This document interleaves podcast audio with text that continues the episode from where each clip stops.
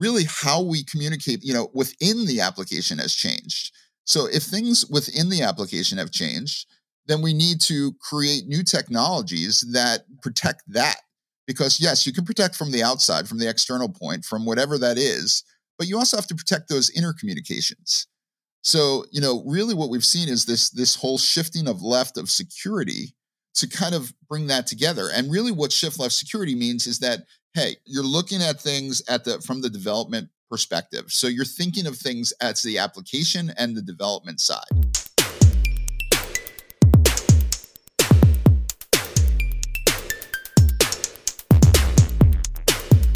Hello, everybody. Welcome back to the Stack Overflow podcast. I am Ben Popper, Director of Content here at Stack Overflow, joined as I often am by my colleague and collaborator, Ryan Donovan. Hey, Ryan. Hey, Ben. How you doing today? I'm pretty good. Today, we're going to be diving into some topics you and I have discussed before, observability being sort of top of mind. You know, when this has come up before, what really emerges to me is like the increasing complexity within many organizations now of understanding what's happening upstream and downstream, you know, layers and heaps of microservices, you know, ingesting data from different places or having a bunch of APIs that are both internal and external. And just, you know, sort of having like an audit trail, you know, a certain a certain kind of transparency into why something is working or not working well. And then another thing we're going to talk about today is sort of this shift left, which has come up before in conversation, but I have to admit I'm not familiar with it. What is shift left? So when most people talk about shifting left, they're talking about getting things into the software development lifecycle. We did a post about shifting privacy stuff left. And I think, you know, today we're going to be talking about shifting security left. And I think these shifting things left makes it so you're not thinking of these as an afterthought. You're baking it into the foundational sort of construction of whatever you're doing, the architecture decisions, all that kind of stuff. Right. All right. Well, our guest today is Michael Chenetz from Cisco. Michael, why don't you say hi to the folks? Let them know, yeah, a little bit about who you are and how it is you got into the role you're in now. Thanks, guys, for having me here. I really appreciate it. So, how I got here is is I was very into cloud native. So, cloud native is really something that that I believe in. I really am a technologist. I was in the CTO office at Cisco for a little bit and led a lot of the initiatives around cloud native. And really, what I wanted to do is get some of the information out there to other people in the community and work with the community to learn about more things. And so I got really excited about doing that and got into the position now where I am just working with developers, working with people that want to learn more about this. And I'm on a constant journey to, to kind of learn about this stuff. So it's really great to be able to engage both ways and have this, you know, this conversation that continues. That's who I am now. And uh, I'm really enjoying it. So let's just back up a little bit more. Like you uh, said, you were working within the CTO office at Cisco how did you get into software development? Like, just take us a little bit back further so folks who are listening, many of whom are practicing software developers, they understand sort of like, you know, where you're coming from, what stack you've worked with, and how it is you ended up now, I guess, focused a bit on the security side of things. So it's interesting. My career has been all over the place. But as a little kid, my first book was me and my Commodore 64 programming, and it was basic and it was great. I love that book. It was an awesome book. We programmed in sprites. It was great. So that was good. And then, you know, later on, I ran BBSs and then I programmed in C because we ran WWIV, which was a BBS program, and you could just hack on it and, and write stuff. So that really got me into like expanding libraries and doing it that way, kind of the old you know legacy way of doing things. And I say that, and that sounds so old now. You're on that the cloud was, journey. It's okay. You're on the cloud. yes, journey. that's that's I'm on the cloud journey. So you know, so we did that, and then you know, as I got more into you know an age where I needed a job. I started to get into network. Network was the first thing I did. So I got into network consulting. I did that for a little bit and I figured out that I really want to automate some of the stuff in the network. So I got really into like Python programming, Perl, things like that you know, I did that for a bit and then I got into security. So then I was in security for about 20 years of network security where I programmed a lot of different apps to kind of, you know, do tests about how to exploit different different areas and to use Metasploit and things like that and write scripts and things for that. And then I started to see this whole thing of cloud come about and cloud was this was this big thing where I wanted to, you know, engage with the community around cloud. So I started learning like Go and like things around that nature. And I've, I've been around pretty much every language, you know. Yeah, you're multilingual, it sounds like. Yeah, right. I, have been around a lot of languages and I use them all in combination of, you know, whatever I'm doing at that time because really I'm lazy at heart. So I want to automate away anything I can. All developers are. Yeah, and uh, so that's how I. That's why I really understand, you know, uh, developers because I am one. You know, I'm I'm a developer at heart. So you said you were you were trying these exploits. Was that like in a for network stuff? Was that in a in a pen testing capacity? Like you were doing stuff and seeing if you could break it and then where to fix it? Yeah. So you know, I I would engage with different companies and we would see if we can get in, and then we would you know obviously write about all the loopholes and holes. And there was only one aspect of it because obviously there's a huge social component to that too.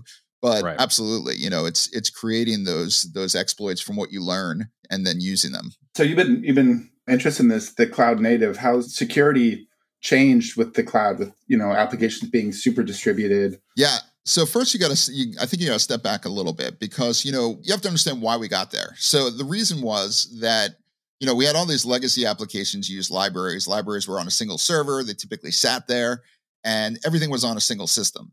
Now what you've done is you've said okay well it's a lot easier if we could just maintain one piece of the puzzle when we're developing. So we can only we could concentrate on one little area. So if it's billing, we could have a billing micro container. If it's contacts, you could have a contact micro container. But what happened there is that, you know, all these different containers have to communicate together. So now you're really making the operating systems really your network because it's really just ports.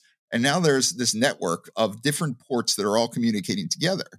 So really how we communicate, you know, within the application has changed.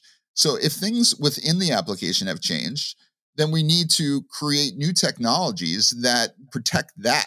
Because yes, you can protect from the outside, from the external point, from whatever that is, but you also have to protect those inner communications. So, you know, really what we've seen is this this whole shifting of left of security to kind of bring that together. And really what shift left security means is that hey, you're looking at things at the from the development perspective. So you're thinking of things as the application and the development side. So when you're thinking from development, you think of a few different things. You think of how do I make sure my code is secure? First of all, is there is it written to the right spec? Is there an open API spec? Is that written correctly? What is going to communicate between all these different containers? You know, what are these ports and how do we make sure that the, you know, only the APIs that need to be called are being called once it's like, you know, up there and it's committed and it's it's part of the the delivery you know, how do we understand what needs to actually communicate? And let's limit it to that. And the first thing you really need to do is understand and get this observability first to understand what you have. You know, a lot of times you're coming into a, you know, a development environment, you might be new to that environment, but there might be an existing application. And so you have to understand the APIs that are being used and you have to understand that first. So there's a lot of things involved. API best practice and security definitely a topic that really appeals to our audience we have one random article about best practices in REST API that just will never stop getting traffic every single day. so yeah, talk to us a little bit, I guess, if you could focus in on that area. And, and, I think you had mentioned there's a product on the Cisco side that sort of applies to that. So not to hype your book too much, but like, yeah. yeah, why did you build that and how does it work? And why would a developer choose that over something else? Why would they need it? Yeah, no, great question. So, you know, to me, it's scary. So, when you had libraries before, you could scan your libraries and see the vulnerabilities because it's all on prem, it's all under your control. Especially with things like Log4j now, you could see that people didn't really understand what the APIs are made of. You know, mm. so not only the APIs, but the libraries that you use. But when we go back to the APIs, you know, those APIs are something that you have to understand because they're made up of of these different libraries and things like that. So if you don't know that, then how can you secure it? You know, and also what kind of risk are, do you have when you're consuming those APIs? Because as a developer, I can tell you, I'm the first one to say, okay, well, let me look on Google and say, okay, I need to do this. Oh, this is really easy. This has great documentation. Okay, let me download that because it's super easy and I could live with two lines of code. I could include this API. But I'm not doing the research to figure out whether there's exploits, whether it's written well, whether the open API spec is correct. You know, so there's mm. so much that goes around that, and this is common. Come on, you know? Michael. That's that's NPM's problem. That's not your problem. Somebody else will will fix that. Absolutely. So it's you know, and that's a huge, huge thing. So we have to be careful about these APIs. We created an open source tool called API Clarity. What a great name! Because we're just giving that clarity to these APIs. What's communicating? So you're going into a new, you know, a new application coming in from the outside, and you want to figure out, you know, which APIs are communicating with which. And this will give you that. This will map it out for you. It'll also show you like the open API spec, whether it's written correctly. So there's a lot and it's open source. So we want the community to hack on it and to make sure that, you know, we have newer functions or whatever else we need. And we're wholeheartedly supporting it. so yeah, it's it's great. That makes sense. And so, right, clarity, that's kind of the observability part of it, right? That's like Absolutely. letting people see what's going on, what's talking to what. Yeah, that makes sense. Yeah. And, and also, we, we lead into, you know, like if you want to secure it, we actually have other apps like Secure App that allows you to secure it afterwards. So that, that other piece of it, that shift left piece of it. A lot of people think of Cisco and they think, hey, just network servers, things like that. But we're really, really going forward in the cloud native. And that's that's really what excites me. What new things do developers have to take on to enable that that shifting left? Yeah, so that's the big question. So here, here's what I always think about being a developer. Again, this is the big thing I think about. How does it affect my pipeline? You know, because as a developer, I'm willing to do anything I can with security unless it affects the way that I already work. Right. So that's that's the key there. You know, you're you're just up to that level where you want to kind of maintain. And if it adds an extra line of code, in, you know, in the CI/CD process, that's fine. But if it's if it adds too much, then then I'm out so yeah so so that's that's the line you got to take there and really you know a lot of this stuff you could either use within like vs code or you know there's probably some scripting you could do to kind of include it like especially the open api part you know just just to figure out the spec and make sure that hey you've committed something new is it still working the same as it should from an API perspective. That's something that's so common in orgs. Like there'll be a change in the API and then they don't update, you know, something doesn't update properly and then something doesn't work. And you want to verify that, you know, th- things are the same. So, right. yeah, one of the things that we keep in mind is minimizing what changes have to be made on on that side because that's mm. that's key to people adopting it Right. You want it to be kind of a, a, turnkey thing. One thing I guess I'm curious about, obviously, yeah, you mentioned Cisco has this great history in networking, and that's sometimes what people think of when they think of the company. Now you're talking about some tools that are very different. They're aimed at cloud security and the CI pipeline. Do clients come and just pick, can they pick and choose from the menu? Like, we don't need any of your networking stuff. We just want to work with API clarity and app secure. Yeah, absolutely. So, so, you know, first of all, it's different channels, I would say. You know, there's, the traditional sales that's one mechanism of, of what we do but you know what developers figure out their own way. Developers go and they you know they'll look online they'll google things they'll figure out the problem that they're trying to solve. And that's a lot of the way that they'll find find us and find the tools that we use and we enable them that but you know you don't have to come to cisco for networking you don't have to i mean we do great stuff around there we do great stuff around networking great stuff around servers but we also do great stuff around cloud. I mean, we have a Kubernetes platform. You know, a lot of people probably don't know that. You know, we have things around shift left. We have things around observability and optimization and things all around cloud technologies. You know, we have we even have a service mesh that people don't even realize, you know, a lot of people don't realize we have that, but they're learning. We're getting the word out there. It sounds uh, like there's a lot of stuff that shift left that's been traditionally kind of part of the DevOps role. Would you say that we should get DevOps people more involved in the development lifecycle, or engineers should be more DevOpsy, or maybe both? So it's funny because I was having this conversation with uh, Stephen Augustus, who works with us, who's head of open source and also works for the release for Kubernetes special interest group. And, you know, everybody wants to be termed different things like DevOps, SREs, you know, software developers. But the truth is, in organizations, a lot of this converges. So it's not always so well defined. You know, I think that people in organizations want to get stuff done. And if somebody's not getting something done, then they're going to go do it either themselves or they're or it's not going to get done.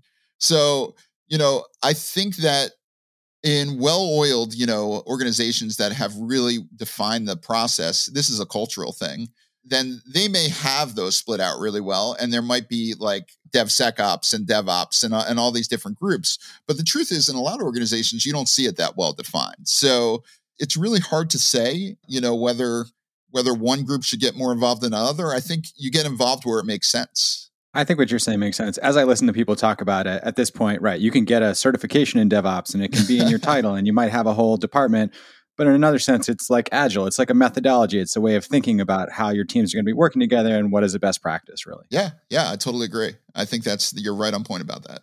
So, are there additional skills that folks will need to deal with the security in the development lifecycle? Well, I think that the skills are, you know, in DevOps. So in DevOps, you have to understand containers, you have to understand container management, you have to understand, you know, APIs, you have to understand Linux, and you know, all kinds of things that are that are around there. So I think that that doesn't change. What what we add kind of on top of that, and this is where the, the roles can diverge a little, is is the security aspect of that. So how do you secure these things? But I think that in general, you know, a lot of the DevOps people that I've that I talk to have that security knowledge too, because it's kind of part of that.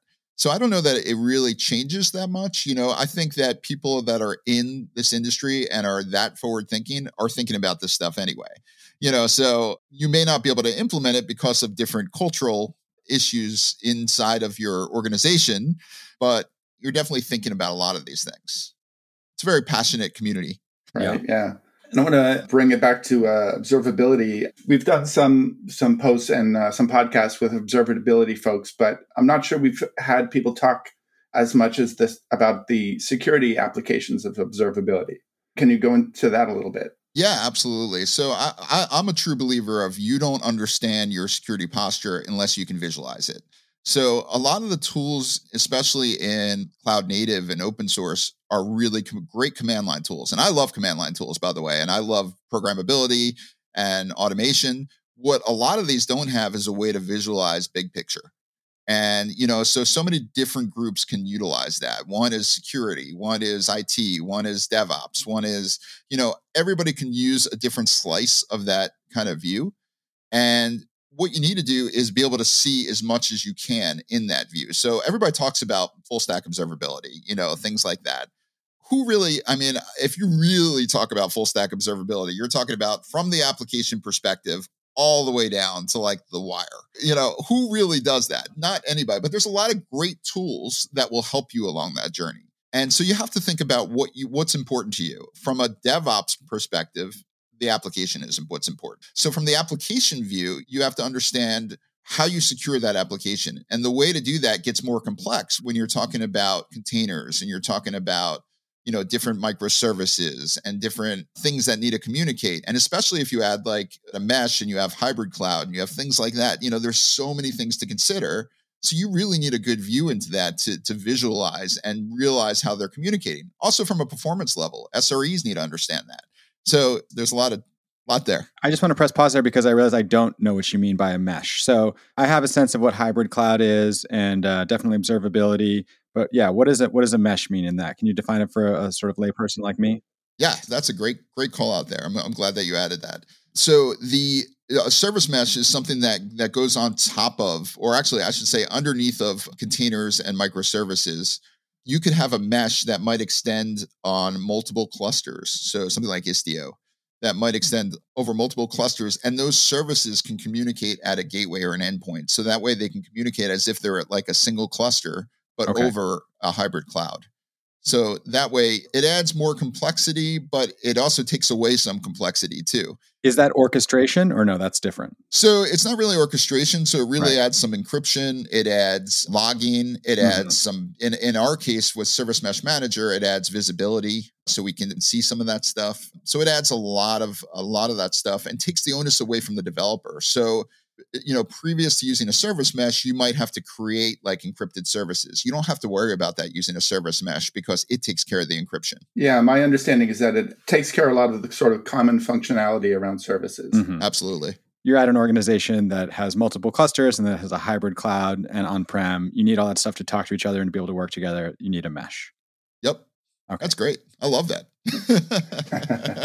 There's a. I work in marketing. Snappy copy. That sounded like an advertisement yeah, there. It. That was great.